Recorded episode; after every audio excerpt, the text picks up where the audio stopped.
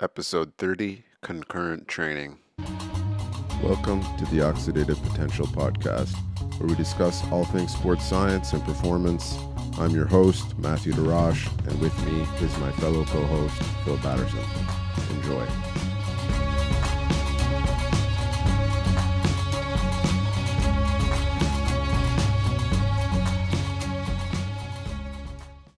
Good day, folks. In today's episode, Phil and I discuss all things concurrent training. So, we put forth some definitions surrounding concurrent training versus supplemental training. Also, we dig into some of the weeds surrounding, um, you know, considerations to take when we are trying to drive two specific different adaptations on either end of the spectrum. Um, we dig in a little bit into the molecular mechanism and what is currently um, unknown surrounding that. Also, we dive into different things surrounding the the differences we're seeing in some of the research, depending on you know training volume of specific um, areas, whether that's strength or the endurance side. So, hope you guys enjoy this podcast. Some some good tidbits in here to take out. And if you're looking to contact or I for consultation inquiries, either hit us up on Instagram or hit me up on my website. Um, yeah, so hope you guys enjoy this episode and we'll catch you later. It seems to follow this guiding principles of biology to some degree. Right. Yeah, Um, the, the specificity. Exactly. Specificity, is key to all Yeah. adaptations. Exactly. So, what I want to kind of parse out right now, I think everyone's going to probably learn some really cool stuff in this in this podcast about concurrent training. But what I want to start with a definition versus my concept of concurrent training and you know the research that we're going to talk a lot about today is essentially splitting endurance training and strength power training into kind of like a 50-50 category. So what I'm not talking about today is being a professional cyclist or maybe an amateur runner and you know running 15 hours a week and strength training like twice or three times. Yeah. That I would consider supplemental training. Right. Um so that's we're and I think even though if that's your if that's your jam, if that's what you're doing, you're still going to learn a ton today Mhm. um, about some certain uh, you know responses that that we're seeing in the research. yeah Um, so don't kind of be thrown off by this, but this is would be considered like the hybrid training. So stuff you're seeing like Fergus Crawley do, and um, the other guy I can't remember. He did the five minute mile and the 500 pound back squat. Too. Oh, Ryan Hall. Was- no, not Ryan Hall. There's another guy that did Oh, it before Ryan. I know who you're talking you know about. talking about. Yeah, Yeah. he was a is a CrossFitter. Um, yes, yes. Yeah, I can't remember his name either. forgetting his so- name. Yeah. So, So, sorry, so but sorry to yeah, guy. DM us if you uh if you know his name. Um Yeah. because we're blanking right now. Um, but yeah, this is this is for a lot of people. Um, I think you know, CrossFit athletes would highly benefit from this discussion. Um, HYROX athletes, uh I mean, like combat sport athletes, Matt, like you were into, and that's why you got into a lot of the concurrent training literature. Um, Yeah. because the the fear is is that if you need to be super strong for your sport and Mhm. you're also partaking uh, in a lot of endurance training, you uh, may or may not be hindering those strength adaptations that you are are trying to to get and keep. For sure. And one of the things I'm seeing now too is I see this big movement of strength training for endurance athletes, right? Where we're seeing this kind of like push, like, oh, everyone needs to be strong to go fast or to like run long or be more economical. And I agree with a lot of that. Mhm. But I also want to throw out some of the stuff out there where it's like, if your if your main goal is to go fast and your main goal is to like run long distances, like I want to talk a little bit about these limits that we're seeing here in the research and being Mhm. like, oh, hey, it looks like if you're doing this much, it it's most likely going to interfere um, to some degree. Um, so yeah, let's let's start off with actually kind of a story of how this whole thing started. Um, and this was from Robert Hickson, which is a beast in exercise physiology, and he's published some crazy papers out there on like VO2 max, which we mentioned in a previous study where he had people like doing like a crazy training program and they seen like huge uh VO2 max increases in like 10 weeks that has like never been re- Yeah, uh, wasn't it like like 30 or 40 percent in like 10 weeks Yes. because they were doing just like insane amounts of uh you know training at or close to VO2 max. VO2 max, yes. So this guy back again, Robert Hickson a beast, um, is back with a similar study now. So what what the problem was was uh, that Hickson came across was he was a power lifter and he went to do basically his postdoc work with uh with a, another famous pr- professor called John Holloszy. So this guy was kind of like the endurance guy, right? Like Yeah. everyone knew Holloszy as the guy to go to for endurance exercise research. He's the guy that first showed that your mitochondria, uh, your enzymes actually uh, get better and your mitochondria get bigger with endurance exercise. Yes. This guy's found a lot like a lot of the stuff that we kind of push off of today or hold as base knowledge it's it's from this guy. Yeah. So he wanted to butter up his professor and be part of the team so he went out there and and put the miles down and even though he's a power lifter he was going out there and running um with the professor. And but what he found was that even though he was still like you know training hard in the gym that this increase in running was taking away from his strength. So you know he went out and kind of talked to to the professor about it and said you know look i i think that i'm getting some type of uh, interference effect essentially um from all this running and i'm seeming to get you know losing some strength here. So then he decided that you know this would be a good thing to to go out and study. So what he did was he took three groups. So one group just did strength training the next group did just endurance training and the third group did both right? So concurrent. And basically the strength training group what they did was they you know five days a week and basically they were just like max effort lifts basic powerlifting stuff but kind of a sh- extreme version of powerlifting. Um so you know they were doing that yeah five days a week and then the endurance group um they basically trained six days a week and three days was cycling three days was running. Now this is the crazy part right? So what they were doing was you know for the cycling protocol they were doing six five minute intervals at vo2 max right so three days a week and uh and then for the runs they were doing 30 minutes as fast as possible per day right and then that increased to 35 minutes and 40 minutes which is insane right like it's like how the you know these How did he get just, anybody through these studies? Like I I. I, had trouble getting people through seven sessions of 10 minutes at 90% heart rate or one Yeah. minute at 90% heart rate, one minute rest 10 times. And he's over here, you know, doing something that would probably kill me after the first day.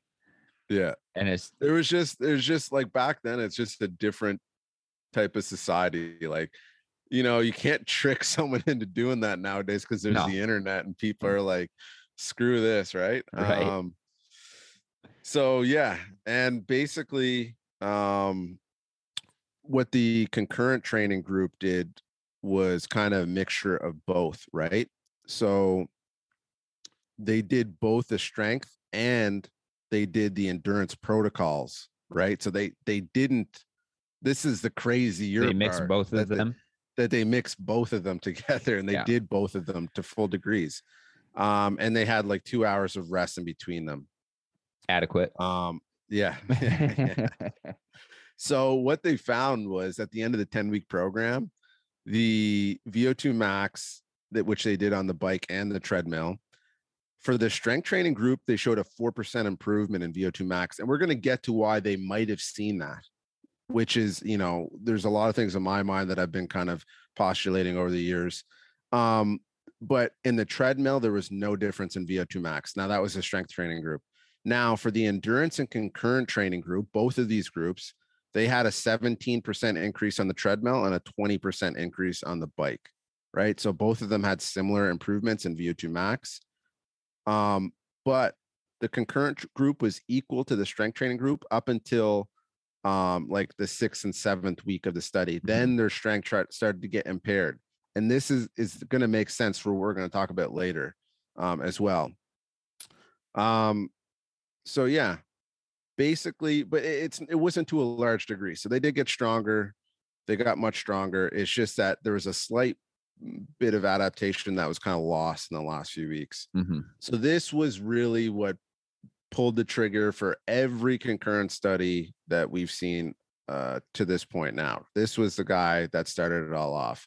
And this is where we hear the interference effect being thrown out there. This is where we hear like, uh, oh, strength training is bad for your, you know, endurance performance, or vice versa. Endurance is Mhm. bad for your strength. This was kind of like where this all started. So, bringing it into today, we've now had several of these studies. We've had several reviews. We've had several studies on molecular mechanism. We've had s- several studies on sequence of endurance and strength training and how they should be sequenced, frequency, um, also modality, the differences between cycling and running, uh, swimming and rowing, all these different things, right? We've really kind of got a lot of information, but the point that we're at right now, we still don't have a lot of uh, molecular mechanism really well understood. Mhm. There's a few little markers that we do kind of know somewhat well, but when you start to dig into the research, you realize like, hey, um, you know, it's not that. And I'm sure you could talk to that, Phil. Like you probably see stuff in research all the time where it's like, you hear people state like, "Hey, yeah, we know the molecular mechanisms behind all this and that," Yeah. but you realize on a different level, it's like, ah, we actually, Yeah. Yeah, I can go into that a little bit. So, um something I mean, kind of like the this first paper that we're talking about, right? Um Hickson took these these people through a pretty incredibly challenging um, you know, regiment of training over 10 weeks. And um, you know, it's it's not surprising that you know with this sort of stuff you see some some level of interference effect right because the just the uh, sheer amount of volume and load that these uh, concurrent this concurrent training group was undergoing um, you know is it's a lot there's probably going to be some level of maladaptation going on and then Yeah. you know so then what happens is people are like well we're really interested in looking at the exploring the mechanisms behind why uh, this may be occurring Mhm. so a lot of the times and this is kind of where uh, my research during my phd kind of comes in is um, we see or what what we'll do as as researchers is we'll we'll say oh well we've identified these pathways um, mtor and ampk being being two of the major uh, energetic and protein synthesis uh, signaling pathways within the skeletal muscle. And um, people will will tag these and then they'll be like okay well now let's take a group of mice and let's uh overexpress a certain protein you know something that is related to ampk or mtor. Um, Mhm. let's get rid of a certain protein. Mhm. and then what happens is based on this uh non-physiological response like you can't you can't just like take a human and knock out a, a piece of ampk they would die. Um you could try to do some crispr gene editing but then you get into like the ethical nature of uh you know human engineering and all of that sort of stuff um and what we do is we we take these mouse studies and then we use them um, sometimes as gospel of this protein is you know the only thing that is uh, important for a certain function. So mtor right? It's the it's the uh, master regulator of uh, my ma- eh, muscle protein synthesis.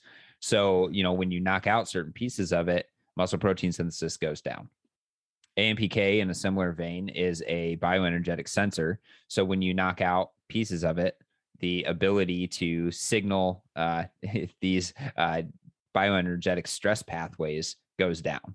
Um, the challenge is is that knocking something out in a mouse is totally different than activating uh, activating or decreasing uh, these protein responses in humans with exercise or sedentary behavior.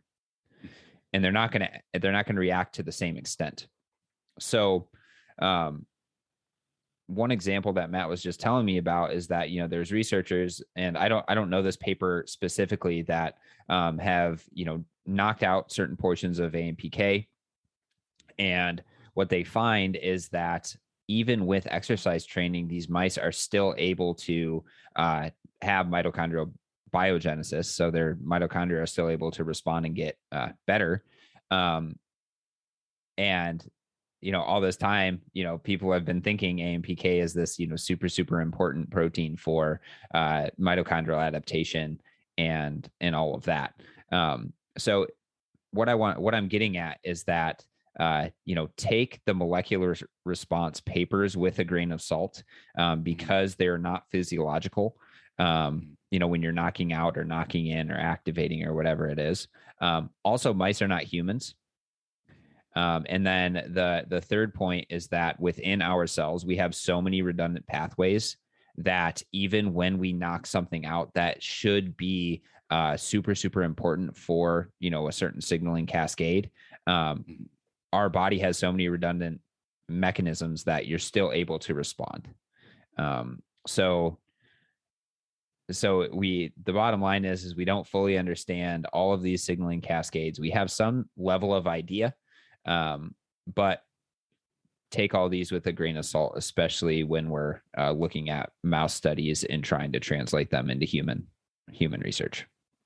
Yeah, that that was a that was a good stream there because I've listened. I'm sure you've listened to several podcasts where people, especially when it's surrounding hybrid training, they talk about this interference effect and they like me and Phil were talking about this before the podcast started. Like I've heard several scientists say they know, oh, this sequence it has to be strength training and then or endurance versus strength training in this order, and it has to be at this amount of time because we know molecularly that this knocks it. And it's like, yeah, to some degree we do know that, and there's very very little human science done on molecular me- mechanism. Like there's very few biopsy studies done on concurrent training. Yeah. So people taking all this stuff from mice i i get where they're coming from like yeah there's like phil said you know it can help us understand but it's very different and not only that the more that's done on mice people a lot of the arguments that were people making for like certain sequences of training and certain things like oh it has to be this way aren't actually holding up anymore so when we're talking about hybrid training what i really want to focus on today is what are we actually seeing in the field and research? Like, what are we seeing the results on mm. a hard metric level? I'm not like we can get into AMPK and you know stimulation of hepatic fatty acids and you know ketogenesis and you know fatty acid oxidation all these different things and the same with mtor we can get into like you know the the mechanical stimuli versus leucine and how those are different and mm-hmm. how long that sh- turns on mtor for and we can get into all that, but it's not really useful to anyone because no one knows the, the fuck they're talking about when it comes to this stuff. To be honest with you, yeah. from what I've read, maybe maybe I'm wrong on that, but so I we we're not going to sit here and pretend like we know. Um, yeah, because I just don't think anyone knows at this point. Yeah, there's um, there's certainly some good some good hypotheses and and you know don't don't get us wrong. Like we, I totally appreciate all of the molecular work that actually has to go into trying to figure out whether or not these pathways are activated, how they're activated, uh, to what extent they're activated, all of that. Um, from an applied side, uh, it's not as relevant um, because there are things like we'll talk about, like ma- maintaining uh, adequate energy intake mm-hmm. that are going to uh, you know potentially affect this interference effect a lot more than you know whether or not you're activating mtor enough or whether or not you're uh, overstimulating ampk um, yeah so so that's yeah, no, that that's kind of our bent is yeah is yeah. is from the application side of things what can you do as a coach or an athlete um, but we do recognize that uh, you know this this sort of molecular research it is very important just because yeah. you know if you can uh, start to understand the the mechanisms and the pathways behind why and how we adapt to certain things um, you know maybe we can uh, have targeted interventions for them. Um, yeah. so so there is importance to them. It's just uh, from the context of of you know this podcast uh, we're going to try to talk more along the applied side of things. Yeah. So we'll get into basically one of my kind of favorite reviews, um, which is a brief review on concurrent training from laboratory to field. Um, and essentially what this is doing is is taking you know all the research out there on concurrent training and you know, really, really kind of whittling away what is applicable, what are we seeing, what are we seeing in response.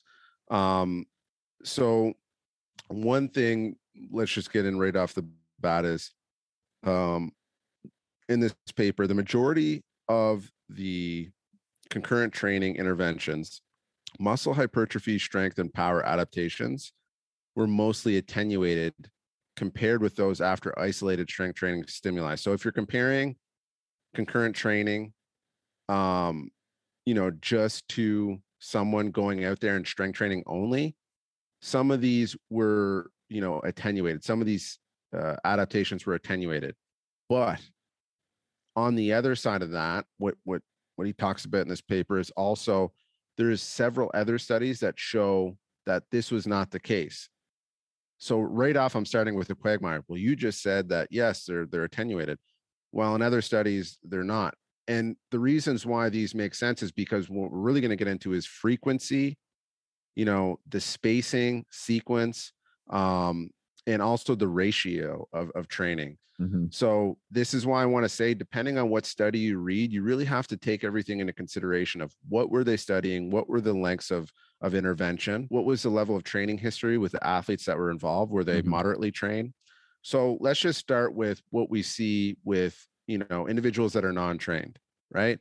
Because this will help, and individuals that have low exposure to whether it's strength training or endurance training, but they do one or the other on the other side so what we know is that whenever they study kind of molecular mechanism on that side of things, like whenever you're a strength trained athlete and you go out there and do an endurance exercise, you're still going to see kind of mTOR being activated. And that mm-hmm. makes sense. Like when you hear about Evan, you know, talking about the responses and and and I've seen this as well. It's like people that are very well strength trained when they go on and do a run or they go into cycling, you you can see their muscle kind of responding it to it like they're in the gym. Mm-hmm. right mm-hmm. like they're they're they're getting you know some of these um vascular occlusions quite early on in, in, in the training. So there's a lot of reason to think like yeah this is why when you go out and you run for the first time or cycle for the first time your muscles are super sore it feels like you worked out um, and it's a very similar response. Vice versa someone that's very well endurance trained that goes and lifts weights um, just like we've seen in, in that study, well, not in that study specifically, but you, are still seeing some of that uh, PGC one alpha activation, right? And so this is where it kind of gets tricky. It's like, yeah, we're seeing that. Um, we're seeing AMPK kind of respond to it. So it it does um, just to go out there and say, and someone that has exposure to to neither strength training or endurance, they just see everything activated. And that's yeah. why you see people that literally just come off the couch, their VO2 max goes up when they lift weights. Yeah. Or when they go run, they get stronger, right? Yeah.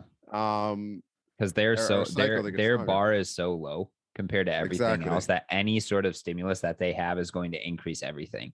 Whereas yeah. it, it makes sense that or you know anecdotally speaking so i have an endurance background and it's always been insanely hard for me to uh, build muscle um, mm-hmm.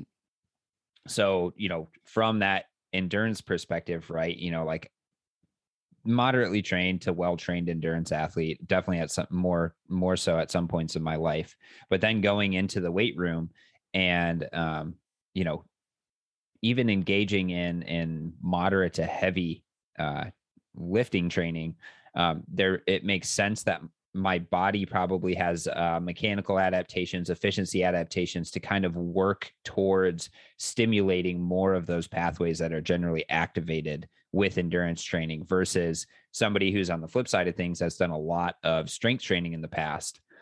You know, their body is going to be uh, more readily responsive with say like protein synthesis and uh, you know accrual of of proteins um, just because that's kind of what environment their body has always been in.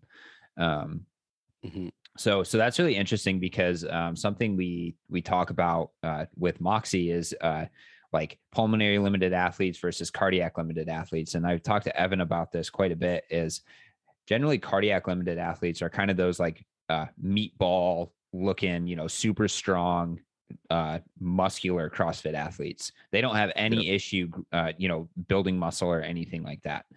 Pulmonary limited athletes, and I don't, I don't really know why it's like cardiac and pulmonary, but the pulmonary limited athletes are more of the uh, like a little bit lankier, harder to build muscle, like those sort of things. And they can generally, you know, do uh, 80 or 90% of their one rep maxes for forever.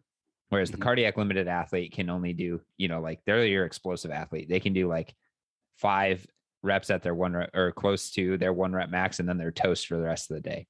Um, so it's just it's interesting and it's something to to take into context is the the training history and historical context of wherever that your athlete is coming from. Um, Yeah. So because you are untrained like if if you like for example like an endurance athlete that's very well trained goes into a weight room they're now an untrained athlete for Right. what they're doing so they're going to see this cascade event of everything kind of going on because they're mhm, relatively un- just as untrained as the person that comes off the couch with regards to that type of stimuli right. so that type of stimuli is going to a- a- engage a ton of different mechanisms because it's just this new response, and that's Right. why you know. But um, yeah. So and then also what we see is, for example, you know, we see higher. You know, let's just get this mechanism stuff out of the way. You're going to see higher, you know, activations of some of these things if you're non-familiar too. So, for example, if you go in the weight room, you're going to see higher activations of mTOR um, if you're an endurance athlete, and vice versa. If you're a resistance train athlete, you're going to see higher activation of AMPK. And this kind of makes sense. This is what I was trying to talk about. There's these kind of laws in nature. If you were just to go think about walking into a weight room um, as an endurance train athlete, you're going to see a ton of gains compared to, you know, if you'd been in the weight room for, you know, 10, 20 years. Um, so this is kind this makes sense. And this is why I'm like, I don't want to talk about mechanism, but I just kind of want to kind of get it out of the way so we can start focusing on like, hey, what we're seeing is actually probably related to stuff that, you know, might be in the background, even though we don't understand it that well. mhm, Um, so now let's get into, you know, kind of the frequency. So what we do see is whenever we're talking about, you know, the frequencies of training, there seems to be like a, a, a total volume effect, right? So under a certain amount of volume a week, right, you are going to see essentially zero uh, interference effect, quote unquote, interference effect. But once you start to raise that volume up over a certain threshold, you are going to see kind of an interference effect. Mhm. So it's not necessarily how much volume you're doing of both, it's how much volume you're doing in total. Because Mhm. if you're a cyclist that's training 35 hours a week, if you add five, six hours of strength training onto that, you're going to see an interference effect right. right? It's because you're already at a very high total volume versus if you were, you know, only training, you know, a couple hours of cycling a week and you added five hours of strength training, you're not going to see an interference effect because there's Yeah. that volume threshold is is so low. So on the flip side of that, um, what are what are kind of the considerations to take when we're talking about volume? So if we're already an athlete that you know for example i'm a strength athlete and i want to do some type of endurance and not have any type of an interference effect well we would probably want to keep if we're doing moderate exercise it under three you know 20 to 30 minute sessions a week we kind of want to keep it under that level if we're talking about moderate intensity Mhm. um, because we we are going to see a bigger interference effect dependent on the modality of endurance that you're doing so moderate intensity aerobic endurance versus high intensity um uh basically uh, uh endurance exercise it- it- they're two different stimuluses and that makes sense when you're talking about pressing really hard into the pedals you know the rate of force development the neurological output a lot of that's similar to weightlifting Mhm. Um so if we were to do a long session on the bike you're, you're giving two different stimuluses and your body likes to have a single stimulus to kind of follow at once. You don't want to draw the organism in two different directions right? Um the further you're drawing the two directions away from each other kind of you know long slow distance versus kind of like very heavy powerlifting t- style olympic lifting style there's going to be a bigger interference effect so if you yeah. can shape More risk of interference effect. Yeah. Exactly. So if you can shape the uh, the exercises to be similar to each other, that's better. Mhm. And also, it's modality driven too. So when we talk about what we see with cyclists versus runners, there's actually quite a bit of different uh, responses we see there. So, for example, cycling does not appear to impair uh, strength training adaptations as much as running does. And there's probably several reasons for that. One being that cycling, like we said, is kind of more similar to what you would do in the weight room in terms of like exercising your leg muscles. Um, but two, the types of contractions are different, right? When we're talking about cycling, there's just this concentric movement over and over again, and there's kind of a longer stimulus to the muscle during each pedal stroke Mhm. versus running, where there's this very, very brief moment where you're coming in contact with the ground. And it's, they call it eccentric, but it is quasi isometric eccentric because you're actually locking your, your quadriceps in kind of place, like to, to lock your lower limb in place. Mhm. And yeah, it is kind of an eccentric movement, but a lot of it, it depends on your running style, how eccentric that is. But what we see with that is much higher rates of muscular damage in running versus cycling, right? And the inflammatory markers are higher, the muscle stress is higher, right? The muscle damage is higher, everything's higher with running. But um yeah, so you're going to see different interference depending on the modality.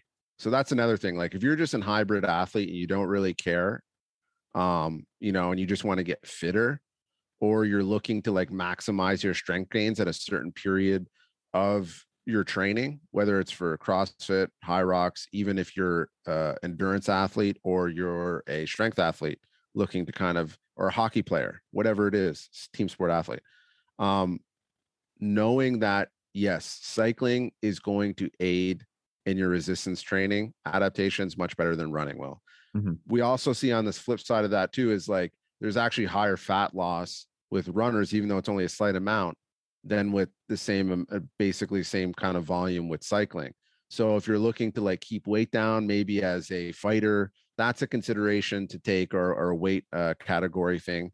Um, that's a consideration to take too. Like if you're trying to build some aerobic base, but you're also looking to lose a little weight, Mhm. and that's something I've anecdotally seen in myself. I've never lost weight cycling. No Yeah, matter how much. I cycle, I've never lost weight cycling. Yeah. If I go out and run for literally a week, it's you know night and day difference. Like I, I'm, I'm, it's ten pounds down for sure, and a lot of that's water weight. I'm very well aware most of that's water weight, but this the caloric expenditure of running um, versus cycling for me, it's you know you're using Yeah. a lot more muscle mass. Yeah, I was gonna say just to add on to that, I've I've seen similar things where um, you know, I I being a being a leaner guy, I've I've I always fluctuate between like wanting to build muscle and then feeling like I get, you know, too big and then wanting to lose weight. Like there's like like three yeah. stages every single, you know, it's like multiple times Yeah. per year. And one of the things I've I always try to figure out it's like, oh, well, what's the most effective for trying to like lean out? And um when I've been the most lean, I have been just I just like introduce like 10 to 20 minutes of jogging before Mm. pretty much all my CrossFit workouts.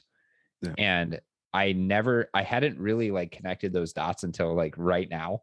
But I'm like, Yeah. yeah, that's typically when I've been the leanest. I've been, you know, just like adding on an extra 10 or 20 minutes of running um, every Mhm. single day or, you know, every day that I go to the CrossFit gym. Um, so, so again, from that perspective, you know, since it is a little, you know, it's full body workout, a little bit less efficient, uh, more muscle damage, you're probably going to um, have higher caloric expenditure uh, during during those sort of things, and uh, you know that's one of the huge potential uh, drivers of this interference effect that we're finding, especially with the higher higher volume. So while we're on caloric expenditure, you know, some one of the things that they've noticed in some of these studies too is that you know lean body, like essentially lean mass and our body mass, or sorry, fat mass. Fat mass was decreased much more in as the higher intensity training was kind of uh, focused on. So essentially, the more volume of high intensity training that was incorporated um, into the total volume, the lower amount of adipose tissue um, was seen, right? And this makes sense because, yeah, when we talk about endurance training, everyone says, "Oh, you got to exercise at your fat max because it's like the most metabolically, you know, efficient way to burn fat." Because um, you're burning the most fat, right? yeah, but what, what and we we definitely don't see that. You go look at a, a sprinter versus a long distance runner, you know, two completely different looking athletes in ter- ter- terms of fat mass. Mhm. Um, you know, you don't, you, and I'm not saying that you don't see some endurance runners that are ripped, ripped to shreds, but just like what we see in nature, we can be fairly well assured that, oh, yeah, that probably makes sense. I don't see a lot of fat sprinters. Um, Mhm. and not that that's the reason why they're, they're, they're super lean, but it has something to do with it. Yeah. Yeah, So- the the the best thing I've heard is that endurance exercise is a really good uh, way to manually burn calories, Yeah. whereas like kind of like strength training, high intensity interval training, sprint training, whatever you want to do, is a better way to burn calories consistently because you're Yes. maintaining muscle mass.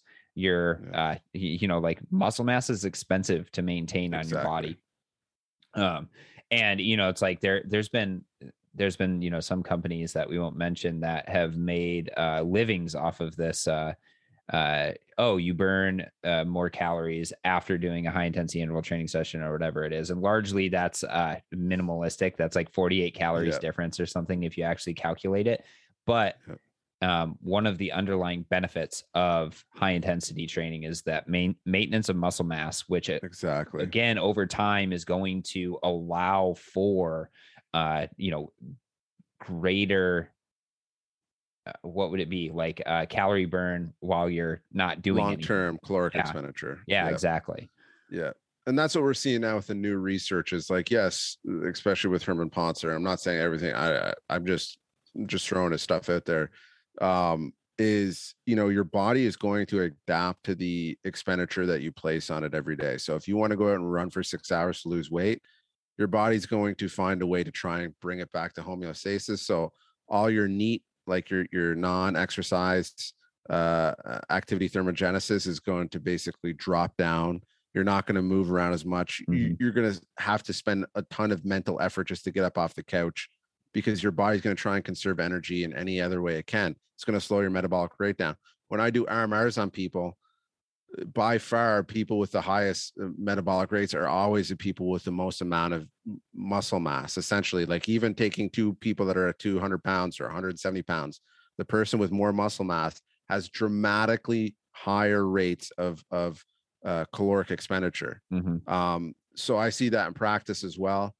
And you're right, it is an expensive adaptation. And it's like you're basically what you're doing when you're trying to lift weights to, to become leaner is like you're essentially trying to cheat the system. Like you're trying to like put on this thing that's super, super like costly and high maintenance and blah, blah, blah, blah.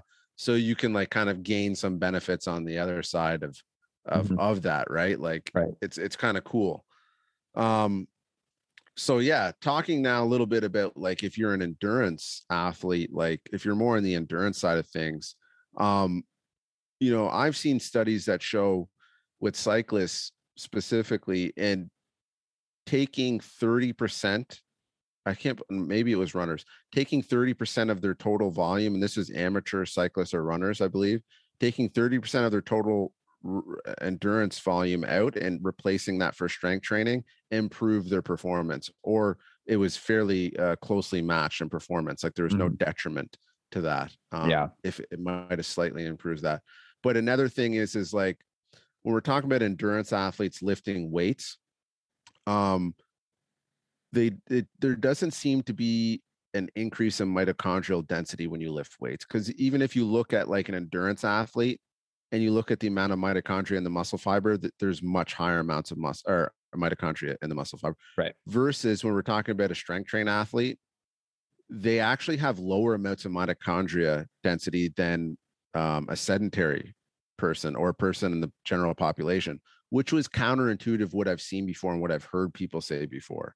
I used to think that if you lifted weights you're building more mitochondria in your type 2a fibers and it's like uh I think I think it, it really depends, yeah, on on you know like what sort of uh you know strength training stuff you're doing. I can yeah. I don't I don't have uh I don't have s- studies to support this, but I bet you you know somebody who's doing like crazy um well, if you have more hypertrophy, you're going to have larger uh muscle volume which Yeah. could inherently dilute your uh Mitochondrial density. mitochondrial volume density exactly um that doesn't Which mean that your still an important mitochondria thing, can't though. do. Yeah, that doesn't mean that your mitochondria are still aren't functional.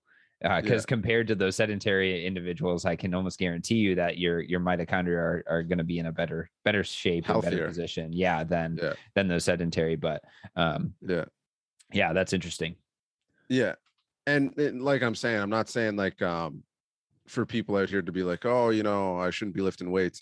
yeah to go along with that right um you know what we what i kind of teach in my exercise physiology class is like type 2a fibers especially have a remarkable ability to adapt to whatever stress is placed upon them so they can you know have very good hypertrophy you know if you're putting doing a lot of strength training and they can also have a lot of mitochondrial biogenesis or mitochondrial hypertrophy if you're you know placing a lot of endurance adaptations onto that. Um Mhm.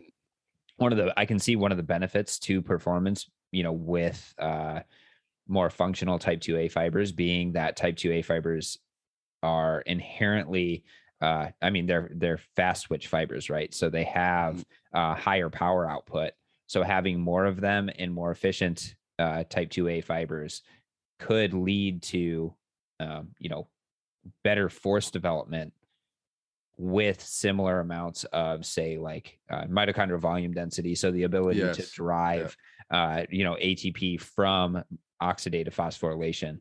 Um, so so that could be one of the one of the factors that's playing in there. Um, Yeah.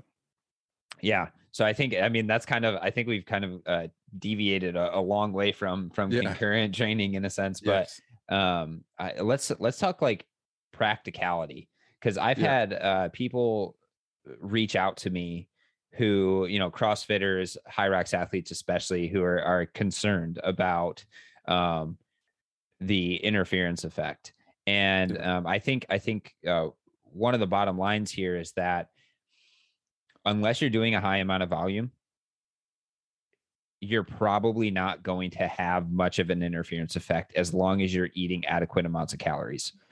Yeah. Um, excuse me. But for somebody who is, you know, on that, uh, say, approaching elite level of CrossFit, HYROX, any sort of hybrid sport,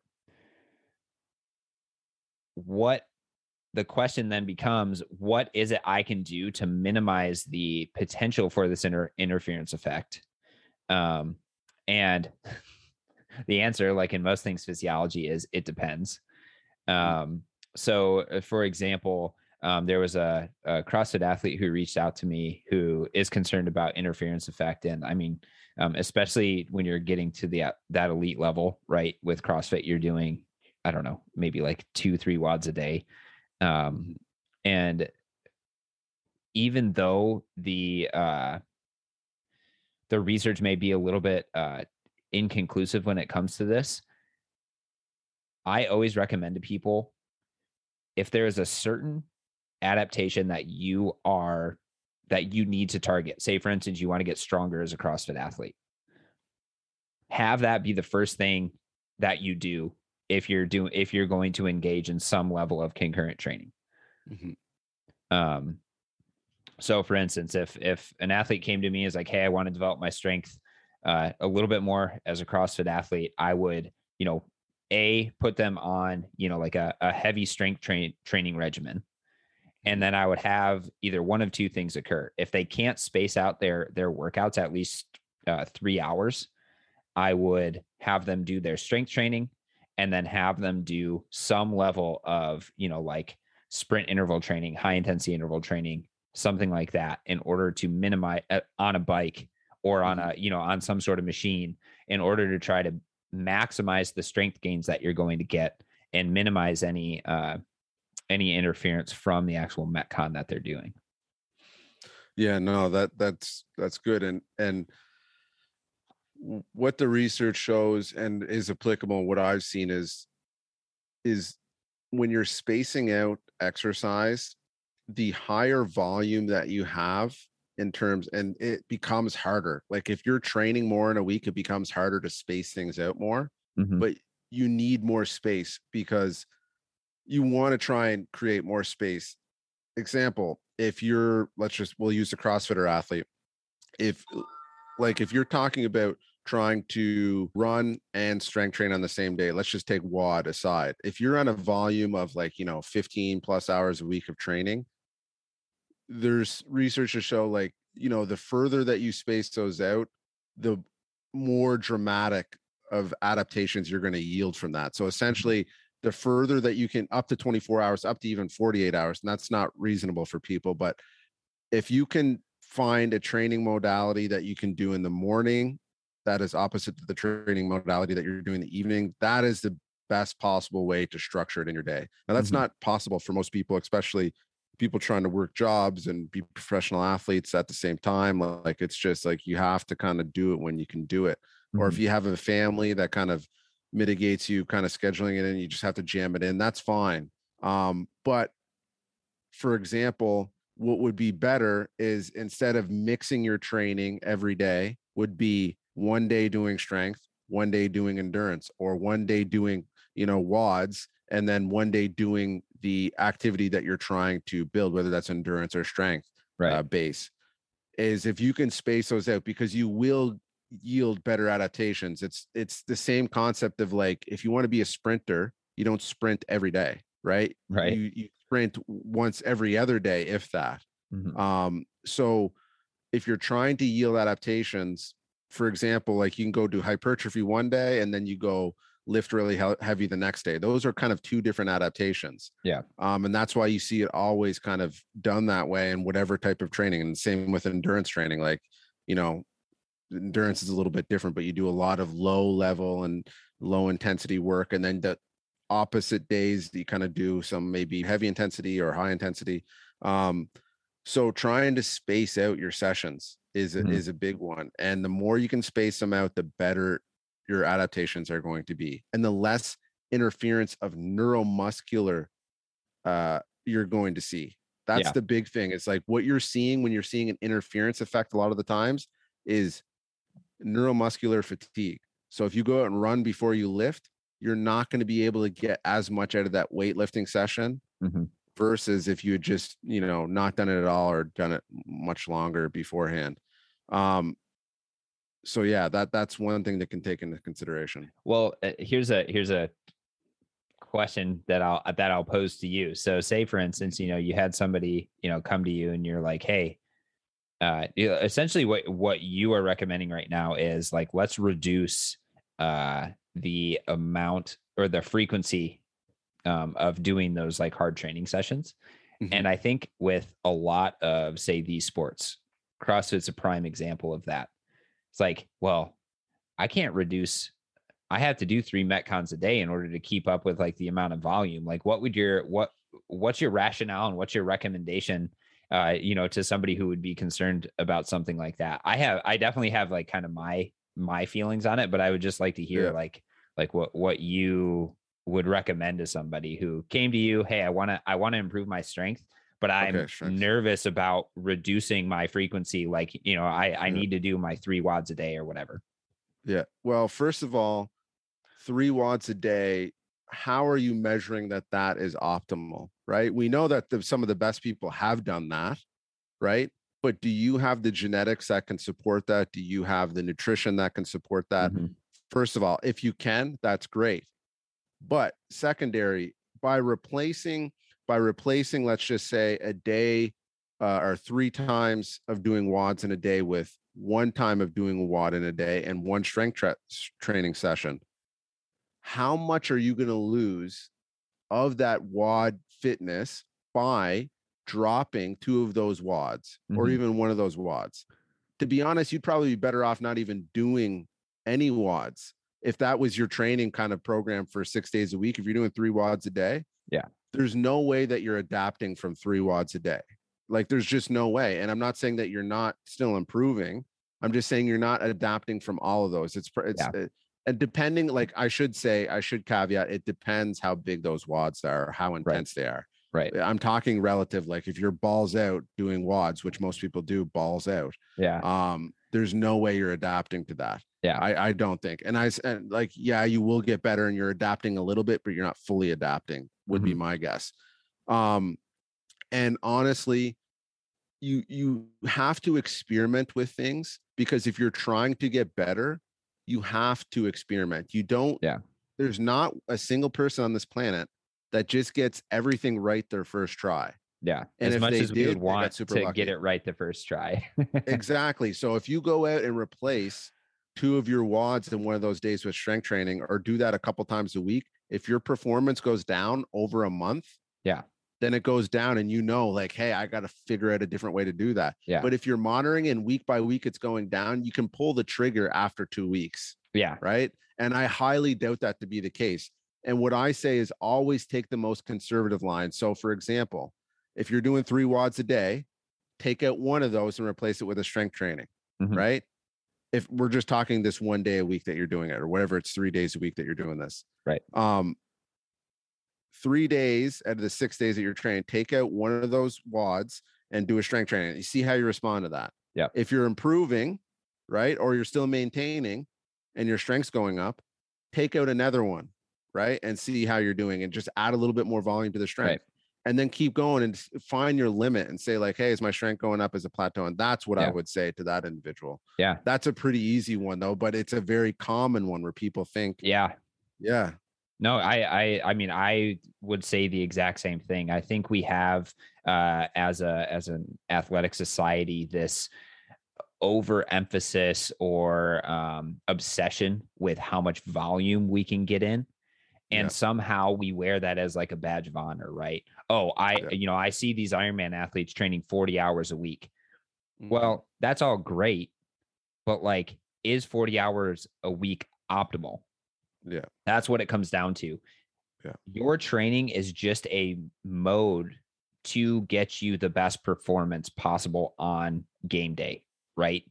Yeah. So I I I love exactly how you were described it. Like, you know, if you're nervous about this, you know, maybe maybe say let's uh let's take I'll go the endurance athlete side of things. Like let's take an endurance athlete. Let's say we'll reduce, you know, like one of your uh, longer sessions, you know, from two hours to one hour. And then in that second hour, you know, on whatever day it is, we'll do some level of strength training. Oh, you're seeing improvements in your power output, your, you know, performance, your recovery, all of that sort of stuff. Let's reduce that a little bit more because at the end of the day, you want to do the least amount of work that's going to give you the biggest benefits. Yeah. And yeah, I think people get get caught in this trap of especially with like social media, like things like Strava and all of that, like uh all of like the uh yeah, like the bragging on social media, right? Like, oh, I I just crushed like 17 segments on on Strava today. When in all actuality, my whoop says I'm at 14% recovery um, I could probably do a little bit more strength training because I can't even lift a box up or anything like that. And um, you know, I'm I'm just in this chronic state of like, you know, exercising 30 hours a week. So then I don't have any, you know, any time to recover, any time for my family or any life outside of, you know, just training and work. Um, but but yeah, I I all that rant aside to say I totally agree with um, exactly what you were saying um, I, I think that it's important to like it's important to experiment with your training because like you said not everybody gets it right you know the first time. And you know you may be one of those people that can uh accumulate massive amounts of volume. But again is that optimal for you? Yeah. and you know another point on this is what are like what are you putting in your body? Like carbohydrates is a super important factor mm-hmm. for both right you need especially if you're doing concurrent training you need first of all you need high amounts of leucine rich foods so the pro it's an amino acid that comes in protein that's signaling for you know it increases mtor signaling all this stuff but uh, regardless of side leucine aside just eat a lot of protein right Yep.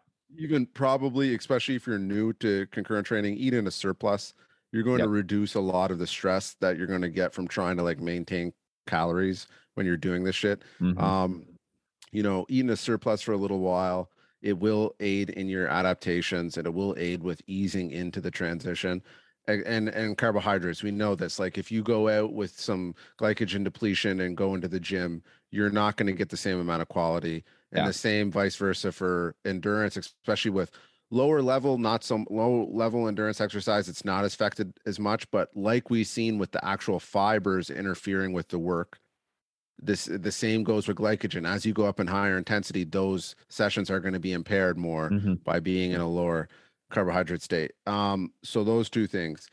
The other thing is you need a base for for both these things provide a base. Strength provides a base of tissue tolerance and tissue capacity. Mhm. So if you get stronger and you have a strength base, it's building a base for endurance in a way that you can't get from endurance training.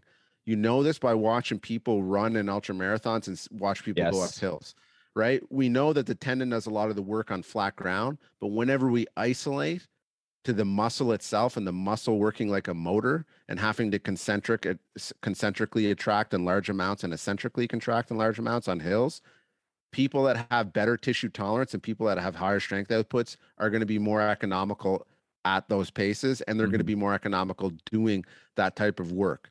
Um, and then on the other side of that for you know the crossfitter that does three WODs in a day or the strength athlete that's you know you know lifting five six times a week high loads to recover from that you know you want a better ejection fraction. You want to have a strong heart. You want to have more blood vessels going Mhm. into the tissue you want a base of cardiovascular fitness to recover from that and that's the thing especially if you're doing three WODs a day what kind of endurance base do you have to support those three WODs a day i'd be Yeah. i'd be kind of you know curious to see what kind of endurance base like the more endurance base that you build the more that you're going to be able to go out and actually do those three WODs a day and adapt from you know Mhm. something similar to that Yeah. um it's going to improve your ability to to recover um and the same with the strength on that side of the WOD person like the more you can lift the more tissue capacity tissue tolerance you're going to have to those three WODs.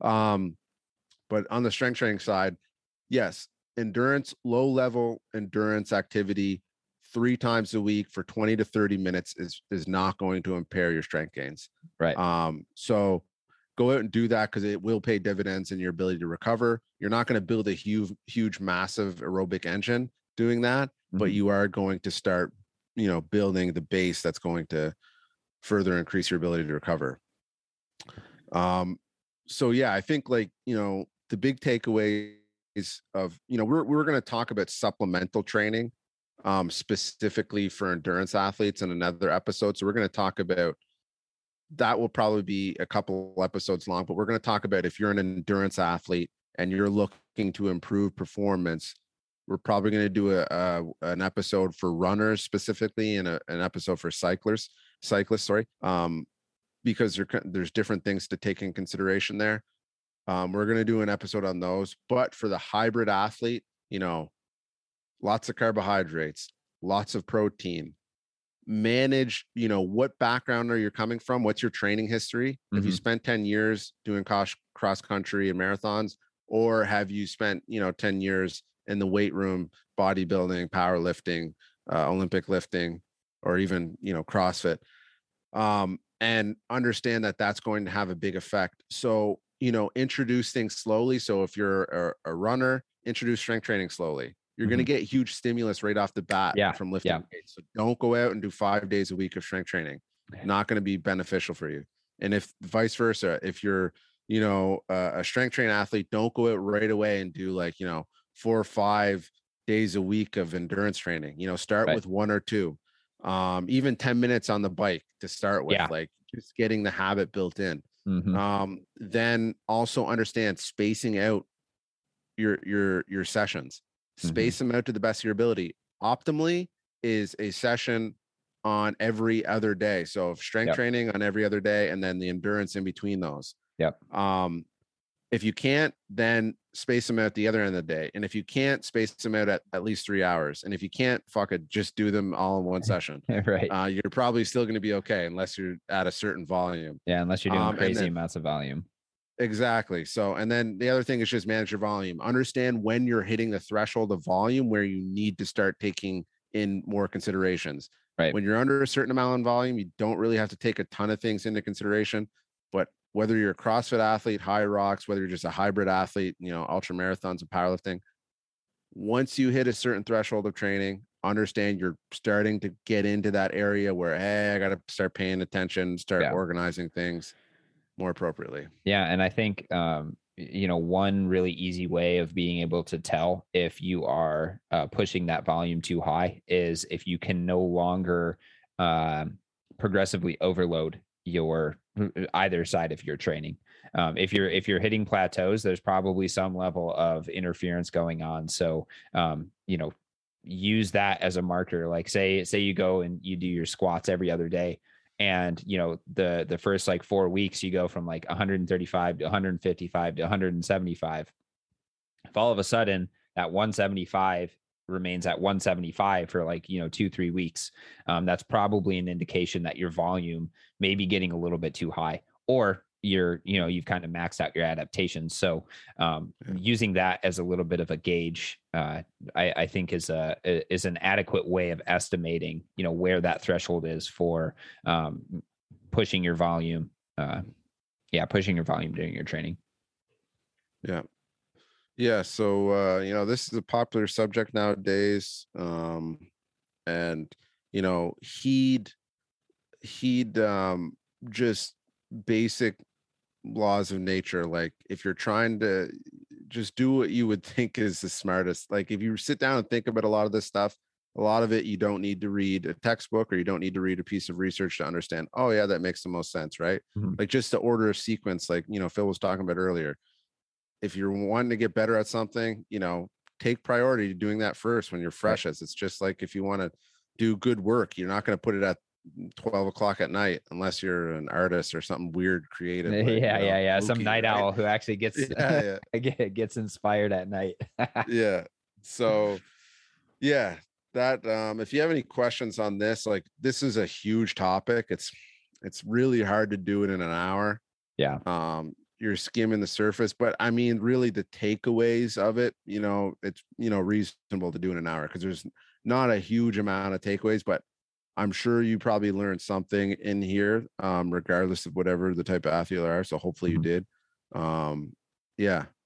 So um, yeah, if you want to find Phil, he's at uh, Critical O2 on Instagram. Yep. Hit him up. He has, you know, he puts out pretty much daily, it's daily content, rather whether yeah. one or two posts a day. Yeah, that's on, what I try to do.